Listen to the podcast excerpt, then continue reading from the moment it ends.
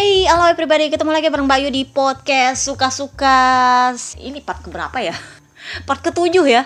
Kemarin kan terakhir per 6, sekarang part 7 Oke, semoga ini gak jadi dua part Tapi feeling gue bakal dua part Karena kita bakal bahas lumayan banyak. Yang pertama kita bahas dulu launchingnya Ducati. Kemarin Peko dan Enea Bastian ini akhirnya launching livery mereka. Ya sebenarnya sesuai ekspektasi dan prediksi gue sih karena memang mereka nggak pernah keluarin teaser. Ini yang berbeda antara Grace ini, sorry tuh saya Ber, dengan Ducati. Jadi kemarin ada yang bilang, tapi kan Ducati juga nggak beda sama Grace ini, sama aja nggak berubah liverinya. Ya emang, cuman bedanya adalah Ducati nggak kasih teaser yang aneh-aneh, nggak kasih seolah-olah oh ini bakal ada yang berubah, nggak ada. Coba kalian bedakan sama Grace ini yang teasernya nggak habis-habis. gue tuh sampai ekspektasi.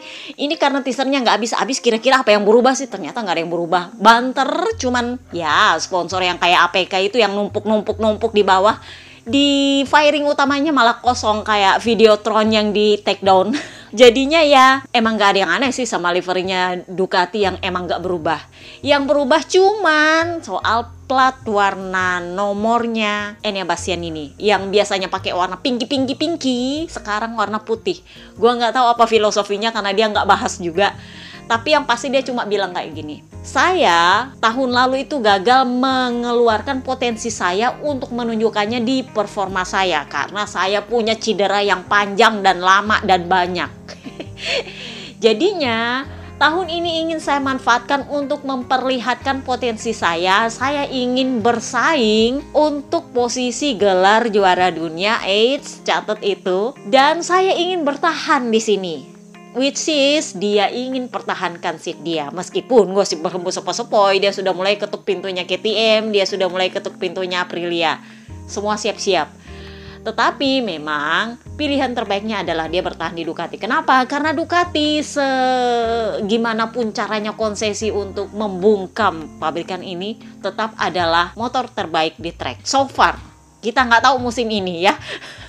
Kenapa gue bilang nggak tahu? Karena banyak udah dibatasi, pengembangan aeronya udah dibatasi, wildcardnya udah dihapus, pokoknya serba dibungkam. Jadi ya kita lihatlah, apakah di pertengahan musim nanti para saingannya Ducati bisa berkembang lebih baik daripada Ducati yang emang nggak bisa lagi berkembang? Papi peri gigi itu bilangnya kayak gini. Pada dasarnya adalah kita sudah nggak punya kesempatan untuk memperbaiki kesalahan di musim ini. Kenapa? Karena kita nggak punya space untuk memperbaiki diri.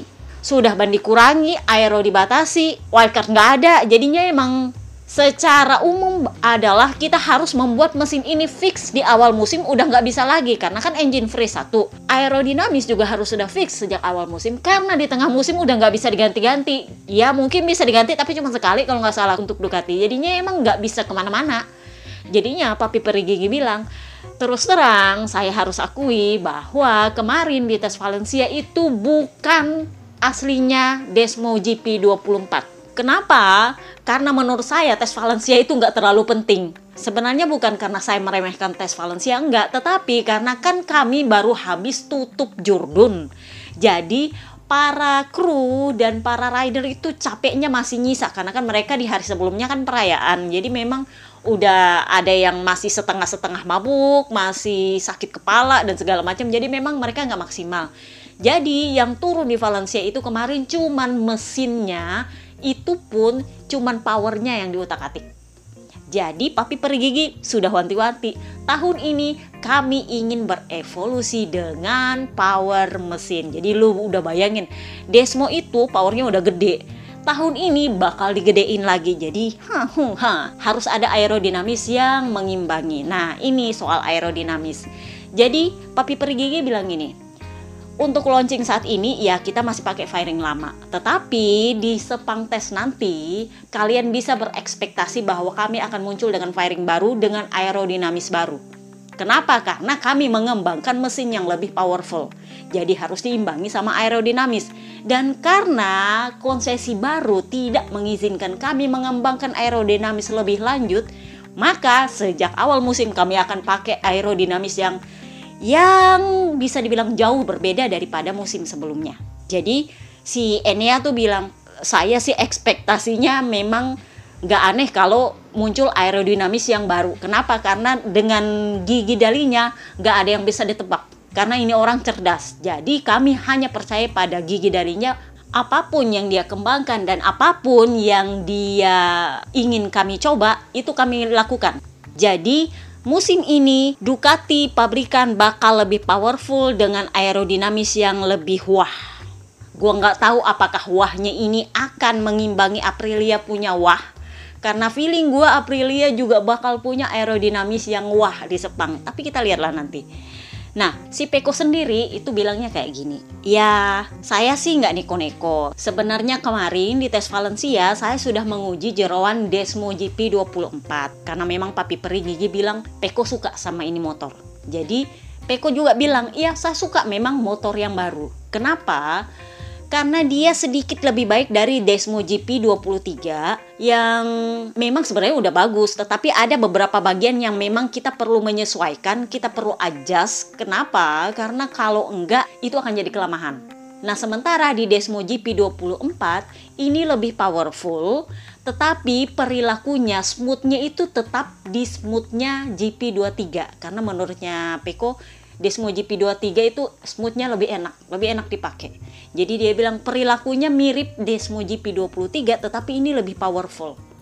Jadi nanti kita lihat dengan firing baru, aerodinamis baru, apakah ini fully akan lebih baik sepenuhnya daripada Desmo GP23 yang akan dipakai oleh Mark Marcus. Jadi Peko bilang, ya target saya sih nggak neko-neko. Terutama karena kita ini kan konsesi, jadi ada kemungkinan besar para pesaing kami akan jauh lebih baik di tengah musim. Karena kami bannya udah dibatasi, karena kami udah nggak bisa ngetes terlalu banyak, ada kemungkinan para saingan kami justru lebih baik di tengah musim. Karena ini kan bicaranya gue agak-agak ingat sama Bebe Vale sih. Ingat nggak Bebe Vale waktu dulu-dulu yang dia bilang, Ya kami memang baik di awal musim, tapi di tengah musim para rival kami ternyata berhasil memperbaiki diri. Nah ini yang dikatakan oleh Peko. Ya kita nggak tahu di tengah musim nanti akan seperti apa rival kami karena faktanya kami punya konsesi dan mereka itu punya ruang untuk mengembangkan motor dan mesin dan segala macamnya itu lebih besar daripada kami.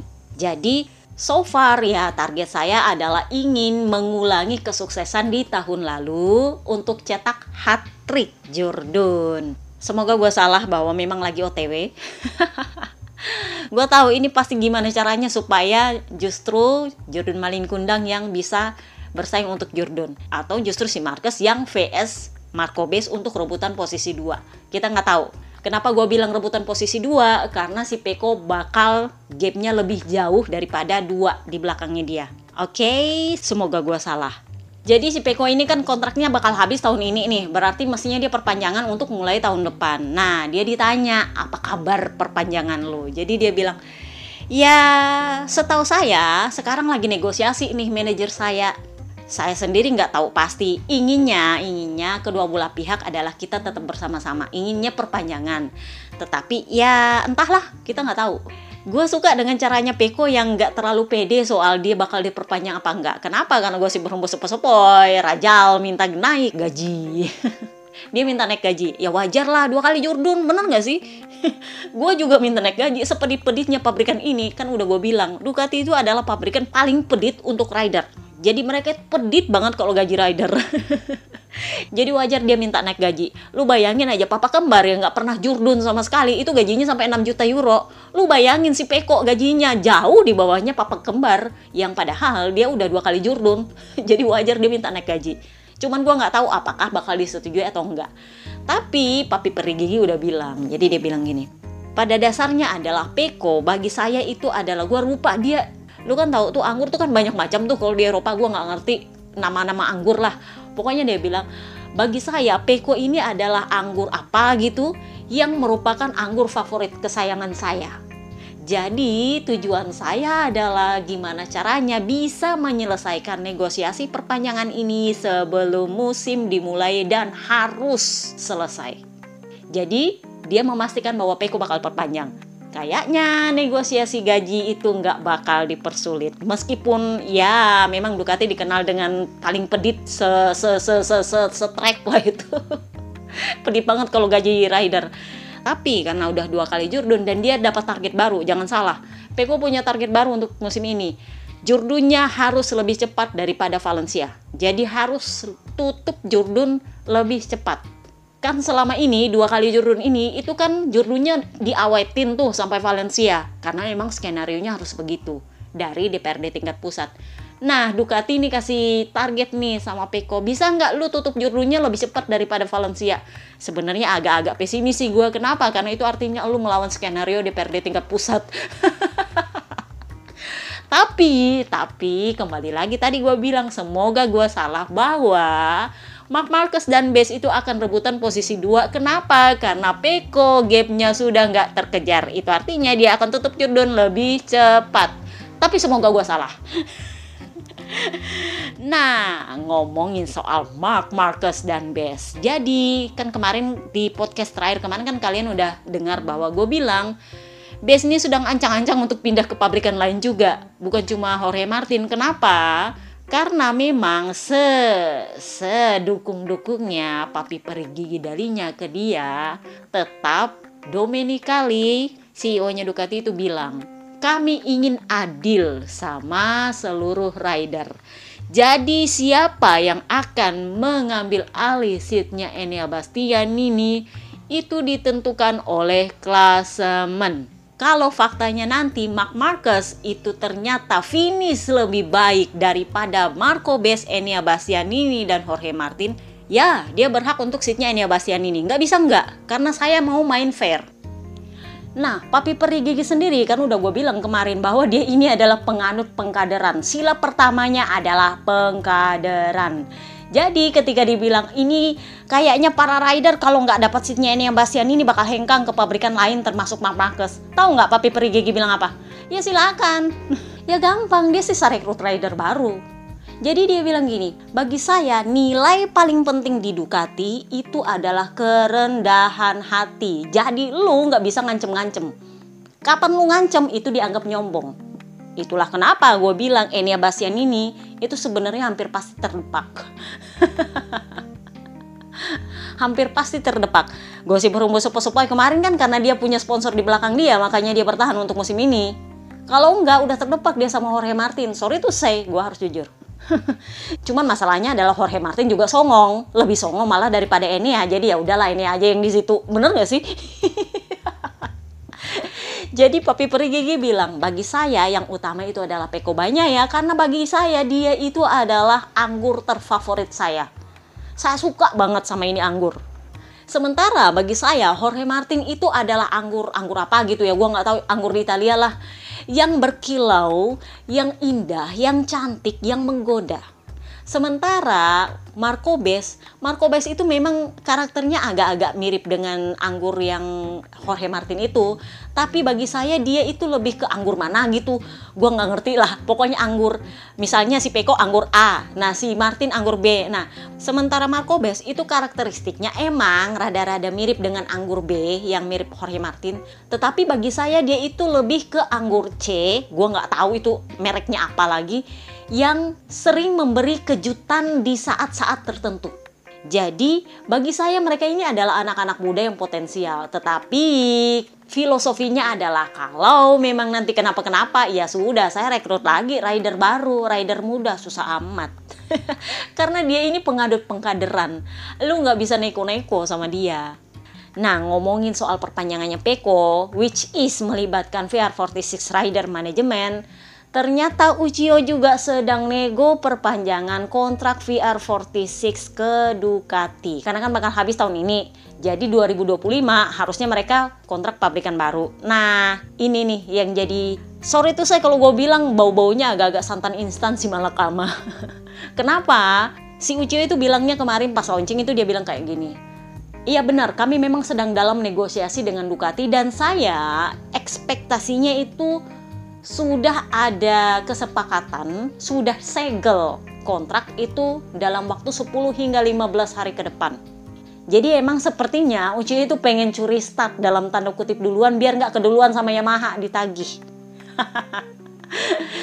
Jadinya gini, ada kemungkinan Marco Bes juga masuk dalam kesepakatan kontrak dengan Ducati. Seperti Marco Bes ada peluang masuk kesepakatan kontrak dengan Yamaha. Gue ngerti banyak FBR yang bilang tapi kan kalau mau dibandingkan santan instannya itu kan nggak ngaruh. Karena selama ini kan Yamaha perlakuannya ke Vale nggak sebagus yang diharapkan. Gini kita main jujur aja. Vale dengan VR46 itu nggak bisa dicampur. Kenapa? Karena Vale lu harus jujur Vale itu memang dilahirkan oleh Honda tetapi dia dibesarkan oleh Yamaha lu nggak bisa nggak bisa ngeles soal yang satu itu. Sorry to say. Dan itulah kenapa BB Vale itu loyal banget sama Yamaha. Itulah kenapa even timnya itu adalah pabrikan Ducati dia tetap jadi brand ambasadornya Yamaha. Sejelek apa pun treatment Yamaha ke Vale di akhir-akhir karirnya tetapi fakta bahwa mereka mensuplai motor gila-gilaan untuk VR46 Academy selama 10 tahun terakhir, itu lu nggak bisa bohong. Kita mundur time frame-nya. Ketika dulu belum ada rider VR46 yang membalap di MotoGP, mereka masih berkutat di Moto3 dan Moto2, itu para rider Academy itu udah dapat R1 semua buat latihan. Motornya di range itu Yamaha semua Bahkan waktu itu ketika Morbidelli jadi ridernya Honda, masih ingat dia membalap untuk Mark VDS kemarin? Itu kontraknya eksklusif bahwa dia kalau latihan di range itu pakai Yamaha. Sama dengan Peko ketika pertama kali masuk di Pramac, itu kontraknya eksklusif bahwa dia kalau latihan itu pakai Yamaha. Saking fullnya support dari Yamaha untuk VR46 Academy. Lu mau gabungin karmanya Bebe Vale dengan karmanya VR46 nggak bisa Kenapa? Karena kalau karmanya itu VR46 digabungin sama BB Vale, BB Vale bakal tanggung karma jauh lebih banyak. Karena nggak sebanding. Nggak sebanding. Kenapa? Karena Yamaha itu memberi supply kepada VR46 itu semata-mata karena mereka itu sangat menghargai Valentino Rossi. Dan setelah itu, Valentino Rossi mulai nih berkembang, berkembang, berkembang. Ujung-ujungnya, ujung-ujungnya, oke, okay, oke okay, kemarin mereka mau gabung ke Yamaha tapi ditolak. Kalian mau anggap itu santan instan? Nggak sebanding kak dengan 10 tahunnya mereka supply Yamaha. Bahkan sampai sekarang pun mereka masih supply Yamaha ke VR46, sorry. Jadinya penolakan kemarin ketika mereka mau gabung gara-gara ada Petronas, itu impas dengan Yamaha ditinggal oleh RNF. Impas dong, bener? Sudah ditinggal membapuk pula. Jadi impas dong Yamaha sama VR46 Racing Team BB Vale dengan Yamaha, Yamaha kasih dia jurdun sekian banyak, kasih dia support kepercayaan sebegitu besar, bahkan mereka masih tetap support VR46 meskipun para ridernya akademi ini berkutat di Ducati, di Motorens mereka masih pakai Yamaha kak. Sorry to say. Jadi memang nggak bisa digabung-gabungin dan Yamaha itu nagih santan instannya itu tahun 2025 lu nggak tahu gimana ceritanya, lu mesti gabung ke sini. Kenapa? Karena kemarin kita nggak kasih lu kontrak karena kita kadung janji perpanjangan kontrak ke Petronas. Udah kadung janji perpanjangan kontrak, jadi Lin Jarvis, Papi Perilin itu nggak bisa nggak bisa ngeles lagi. Jadi meskipun ada VR46 pada akhirnya mau gabung, tapi dia udah terlanjur buang kata sama Dato Air bahwa dia mempersiapkan perpanjangan kontraknya Petronas. Dan Dato R dulu kan masih zaman songong-songongnya dia tuh. Dia bilang sama Valentino Rossi, sorry, gue yang bakal ambil itu slot. Akhirnya VR46 ujungnya ya ke Ducati. Kan udah gue bilang Yamaha itu pedit sama tim satelitnya. Jadi memang Lin Jarvis sudah bilang kemarin, kami tidak bisa menyediakan motor untuk dua tim satelit. Itulah kenapa kami lebih memilih Petronas karena kami sepakat untuk memperpanjang kontrak dengan Petronas ujung-ujungnya kan kena santan instan Petronasnya kabur udah ditinggal kabur membapuk pula Dato R apa kabar? Dia juga bayar santan instan songong-songongnya sama Valentino Rossi ujungnya timnya bubar karena tim di MotoGP itu nggak makan songong makannya duit jadi semuanya udah impas BB Vale sama Yamaha juga ada impas. Nah, sisa VR46. Nah, buat yang ngeles, jadi gimana dong mestinya? kalau gue jadi VR46 ya gue tetap gabung ke Yamaha nggak bisa enggak setahun aja jadi review per tahun kalau selama setahun itu karena kan nggak mungkin ridernya nggak maksimal untuk balapan bila setahun itu hingga lewat tengah musim ternyata performa motor mereka tetap bapuk bapuk bapuk berhak untuk lepas dari Yamaha sebenarnya Kalau gua, karena kan yang penting gua bayar nih santan instan gua. Bener nggak sih?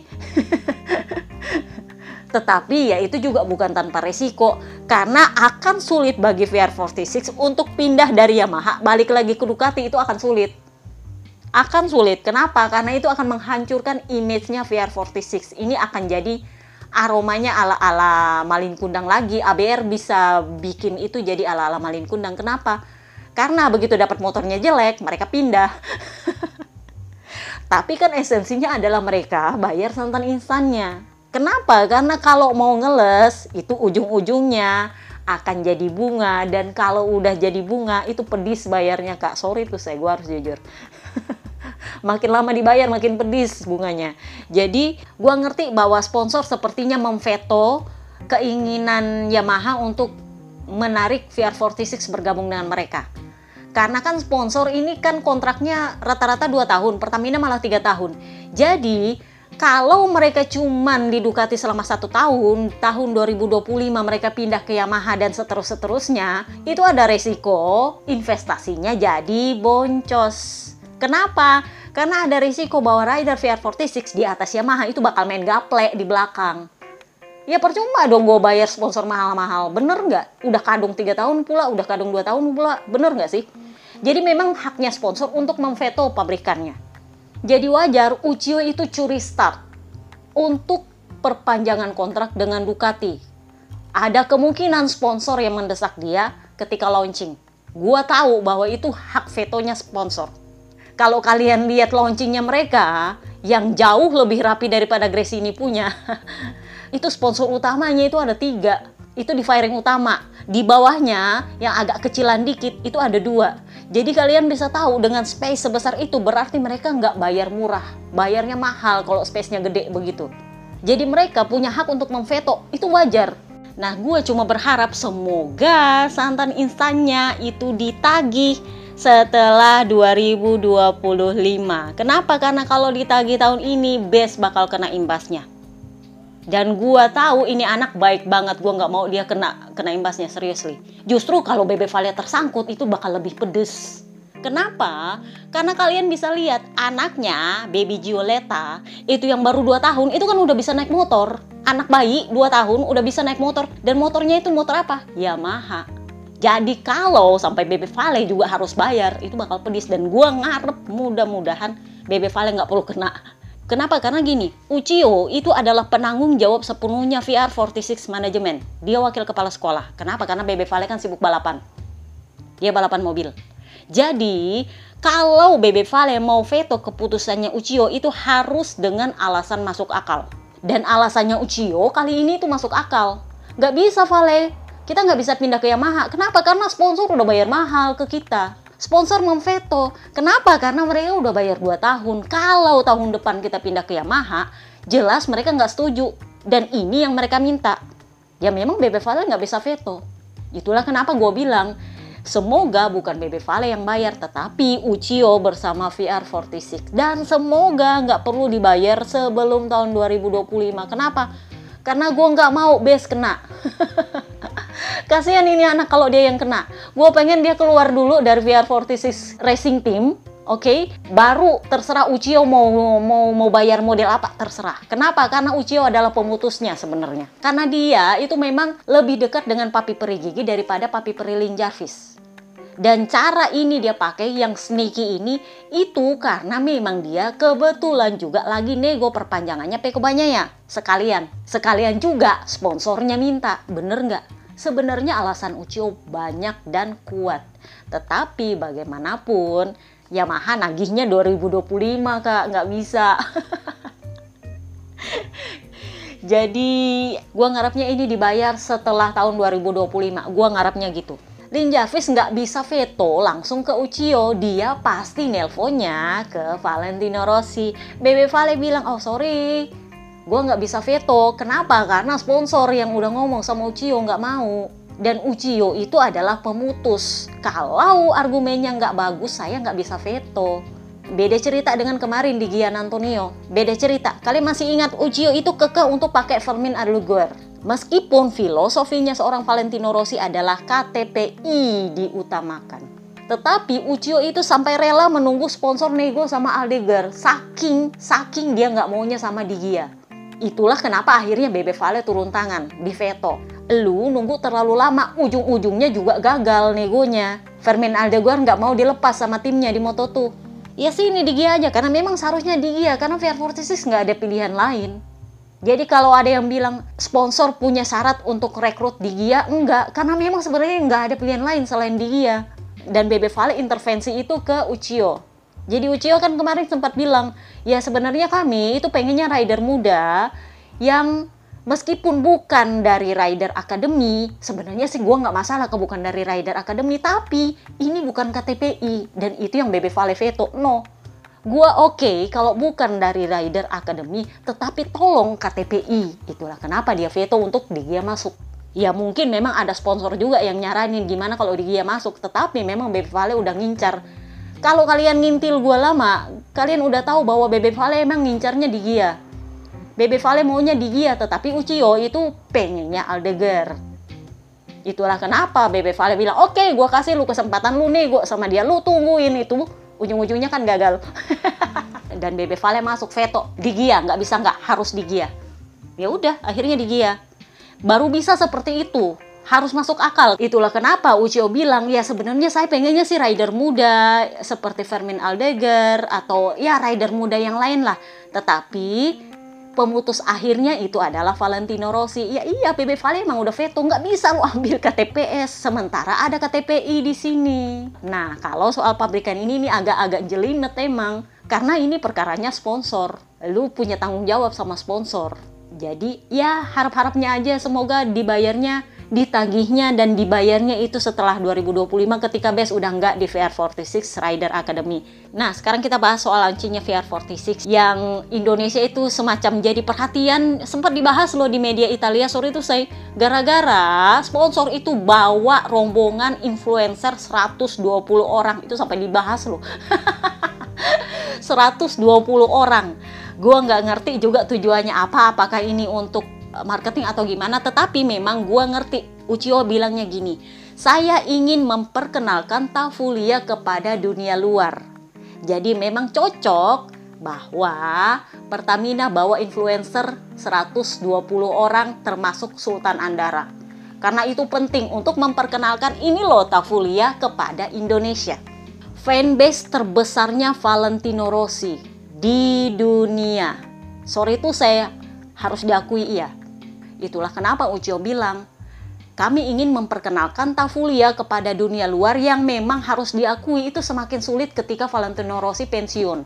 Jadi kalau mau memperkenalkan Tafulia ke dunia luar dengan nama Valentino Rossi, maka memanfaatkan dalam tanda kutip fanbase-nya di Indonesia itu adalah salah satu cara yang moncer. Itulah kenapa mereka bawa influencer yang gue sendiri nggak yakin apakah mereka tahu soal MotoGP atau enggak. Termasuk Sultan Andara, gue tahunya itu dia cuma tahu K-pop dan segala macam. Gue nggak yakin dia tahu soal MotoGP, tapi karena dia adalah influencer yang paling berpengaruh di Indonesia, itulah kenapa dia dihadirkan di Riccione di launching tim VR46. Intinya adalah untuk memperkenalkan Tafulia kepada fanbase di luar fans MotoGP. Jadi Bebe Vale bilang, iya di Indonesia itu passionnya MotoGP itu luar biasa.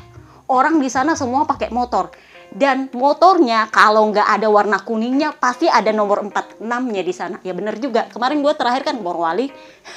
kan kalian tahu di Morowali itu kan daerah tambang dan sore itu saya gajinya para pekerja tambang itu nggak nggak sedikit dan mereka itu rata-rata pakai motor yang cc-nya gede-gede. Dan pasti ada nomornya 46 entah itu di motornya entah itu di helmnya. Pasti ada stikernya. Meskipun gue nggak yakin mereka ngerti Valentino Rossi udah pensiun. Meskipun gue yakin mereka nggak terlalu mengikuti MotoGP karena memang Valentino Rossi udah nggak balap di MotoGP tapi mereka selalu pakai stiker itu. Itulah kenapa gue setuju sama Pedro Acosta bilang lu tanya sama orang di jalan tahu nggak Valentino Rossi? Ya tahu itulah kenapa Bebe Vale bilang saya sangat menghargai fans di Indonesia. Kalau kalian mundur lagi ke podcast terakhir, itu Valentino Rossi punya bisnis baru bernama VR46 Agency yang membawahi bukan cuma VR46 Rider Management, tetapi juga VR46 Non-Rider Management plus marketingnya, plus merchandise. Jadi, semoga gua salah, sedikit lagi kita akan dengar bahwa VR46 akan buka official store di Indonesia. Kurang lebihnya sih seperti itu. Nah, ngomongin soal liverynya. Nah, ini nih, ini nih, ini nih. Sebenarnya gue tuh bukan mau merendahkan Aldo Drudi. Aldo Drudi ini adalah desainer langganannya Valentino Rossi sejak dia berkarir lama banget. Dan biasanya desainnya tuh selalu bagus. Cuman gue nggak tahu kenapa akhir-akhir ini dia suka nggak jelas dengan desainnya. Sorry tuh sih. Kalian masih ingat dengan helmnya Bebe Vale ketika tahun terakhir sebelum dia pensiun? itu helmnya nggak jauh beda dengan helm dia tahun sebelumnya cuman pakai gradasi doang jadi seolah-olah sorry itu saya kalau gue bilang agak-agak males sih rada-rada males gitu maksudnya kenapa dipakai desain lama terus dirubah pakai gradasi why pakai yang baru kayak desain baru kenapa enggak gitu loh padahal desainnya para rider academy yang lain itu keren-keren makanya gue itu waktu BB Valley di Petronas pakai helm yang gradasi begitu gue tuh sampai ada feeling ini kayaknya tahun terakhirnya dia. Kenapa? Karena gradasi itu secara otomatis lo akan mikir degradasi. Itulah kenapa gue suka kuningnya, liverynya. Gue suka kuningnya. Itu adalah kuning yang lu lihat dari Monas pakai sedotan pun lu kelihatan itu motor bener. Cuman harus pakai gradasi apa ya? Gue setuju sama yang bilang bahwa kenapa nggak kuning semua aja sih? ala-ala Gracie Vale punya Rivery. Masih ingat tahun terakhirnya Bebe Vale terus para VR46 Racing Team itu pakai livery khusus Gracie Vale. Nah gue suka itu, meskipun kuningnya gue lebih suka yang ini. Tapi itu lebih keren daripada yang sekarang. Desain grafisnya, sorry tuh saya. Kenapa? Karena gue nggak suka yang namanya gradasi. Lebih mending lu kasih pembatas yang jelas antara putih dengan kuning daripada lu bikin gradasi nggak jelas kayak gitu ini adalah bahan sorry tuh say memang olok-olokannya ABR di Spanyol sih. Para fans Spanyol itu bilang liverynya VR46 itu adalah livery terjelek yang launching minggu ini. Harus gua akui. Harus gua akui kalau dari segi grafis Trackhouse punya lebih bagus. Sorry to say. memang sesuai ekspektasi, memang sesuai ekspektasi bahwa mereka pakai benderanya Amerika, tetapi grafisnya bagus. Paling enggak ada kerja lah desainernya ya. tapi harus gue akui desain grafisnya VR46 itu, aduh, gue masih memaafkan warna putihnya gue masih maafkan, tapi gradasinya itu beneran gue nggak suka. Dan gue harus akui gue setuju sama ABR di Spanyol yang bilang ini adalah kolaborasi terjelek antara Valentino Rossi dengan Rudy. Liverynya tuh jelek. Cuman ini udah terlanjur launching ya. Sponsor bisa veto nggak sih itu sih? Aham. Aham. Bosnya Enduro Pertamina. bisa nggak itu di veto liverynya? Boleh nggak ya? udah terlanjur launching tapi ya. Gue nggak tahu apakah Aldo Rudy bakal tersinggung. Maksud gue jangan pakai gradasi karena gradasi itu secara nggak langsung gue akan mikir degradasi. Dan itu nggak terlalu bagus artinya.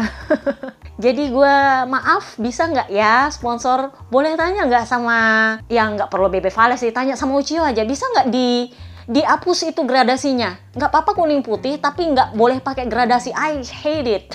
Gue nggak suka. Dan gue rasa semua fans Valentino Rossi itu nggak suka sama gradasinya. Gue tahu juga ada yang nggak suka sama putihnya. Gue setuju juga sama lu. Tapi kalau mau dibikin kuning semua ya nggak ada kerja dong Brody. Bener nggak sih? Ya nggak ada kerja mau bikin grafis apa cuma kuning polos gitu. Bener nggak? Gue juga oke okay, kalau memang nggak ada warna hitam di sana. Karena memang kalau warna hitam jadinya kuningnya nggak kelihatan. Gelap kalau di track hitam itu bikin gelap makanya dia pakai warna putih it's okay cuman tolong jangan pakai gradasi jadi memang Aldo Rudy di launching itu bilang saya sengaja pilih warna kuning ini karena ini adalah warna yang melekat pada Valentino Rossi ketika dia masih berkarir. Jadi sepanjang karirnya dia pakai kuning warna itu. Jadi emang kuning khasnya Valentino Rossi. Nah, ketika launching itu Bes bilang bahwa target dia adalah melakukan seperti tahun lalu tetapi lebih baik.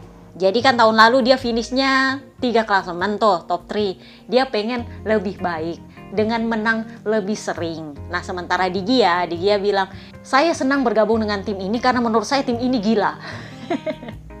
Penuh dengan orang bersemangat dan mereka profesional. Jadi, saya sejak awal itu merasa diterima di tim ini dan Valentino Rossi sendiri karena memang kan Bebe Vale yang veto Ucio untuk rekrut di Gia itu Bebe Vale sempat bilang ke Digia kalau ada yang dibutuhkan minta sama dia langsung langsung ke Vale.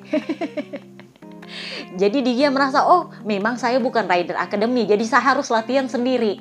Dia nggak bisa gabung sama anak-anak Rider Academy di range. Tapi pada akhirnya pendekatannya harus sama dan itu harus diaplikasikan di track. Jadi ya kita lihatlah nanti akan seperti apa dia. Apakah bisa lebih baik daripada ketika dia di Grace ini karena Digia sendiri bilang, saya ingin mengulang kesuksesan akhir musim tahun lalu ketika di Grace ini, tetapi dengan lebih baik. Jadi ya kita lihat dan nanti seperti apa. Oke, segini dulu podcast kita di part 2 nanti, artinya part 8, kita akan bahas soal track house, beban motor, Mark Marcus juga tetap, Dorna dan Argentina. Nanti kita lihat kalau ada tambahan lagi. Oke, see you next time guys. Bye-bye.